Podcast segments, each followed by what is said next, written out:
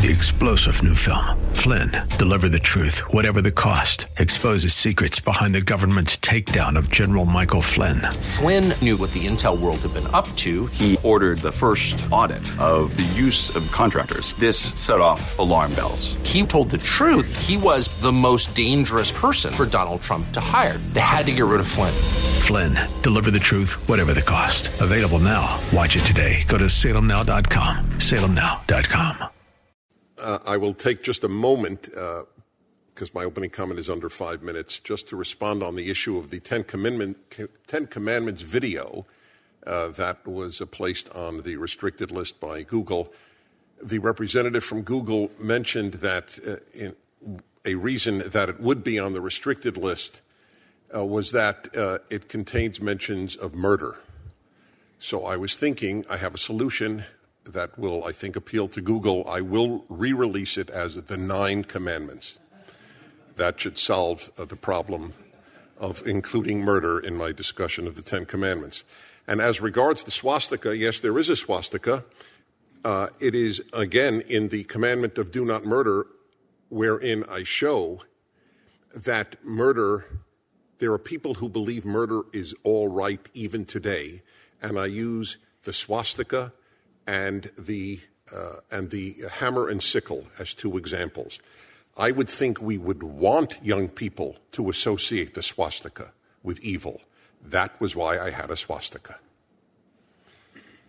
It is an honor to be invited to speak in the United States Senate, but I wish I were not so honored because the subject of this hearing Google and YouTube's, and for that matter, Twitter and Facebook's suppression of internet content on ideological grounds threatens the future of America more than any external enemy.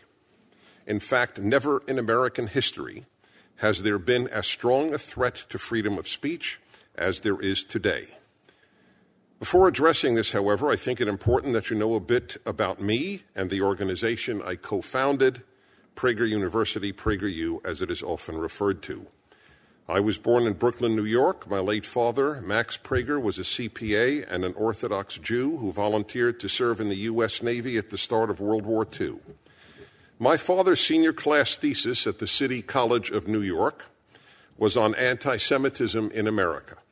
Yet, despite his keen awareness of the subject, he believed that Jews living in America were the luckiest Jews to have ever lived.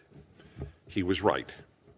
Having taught Jewish history at Brooklyn College, written a book on anti Semitism, and fought Jew hatred my whole life, I thank God for living in America. It breaks my heart that a vast number of young Americans have not only not been taught how lucky they are to be Americans, but have been taught either how unlucky they are or how ashamed they should be. It breaks my heart for them because contempt for one's country leaves a terrible hole in one's soul, and because ungrateful people always become unhappy and angry people. And it breaks my heart for America because no good country can survive when its people have contempt for it. I have been communicating this appreciation of America for 35 years as a radio talk show host the last 20 in national syndication with the Salem Radio Network, an organization that is a blessing in American life. One reason I started PragerU was to communicate America's moral purpose and moral achievements, both to young Americans and to young people around the world. With a billion views a year and with more than half of the viewers under age 35, PragerU has achieved some success. My philosophy of life is easily summarized God wants us to be good. Period. God without goodness is fanaticism, and goodness without God will not long endure. Everything I and PragerU do emanates from belief in the importance of being a good person. That some label us extreme or quote haters only reflects on the character and the broken moral compass of those making such accusations. They are the haters and extremists. PragerU releases a five minute video every week. Our presenters include three former prime ministers four Pulitzer Prize winners, liberals, conservatives, gays, blacks, Latinos, atheists, believers, Jews, Christians, Muslims, and professors and scientists from MIT, Harvard, Stanford, and a dozen other universities.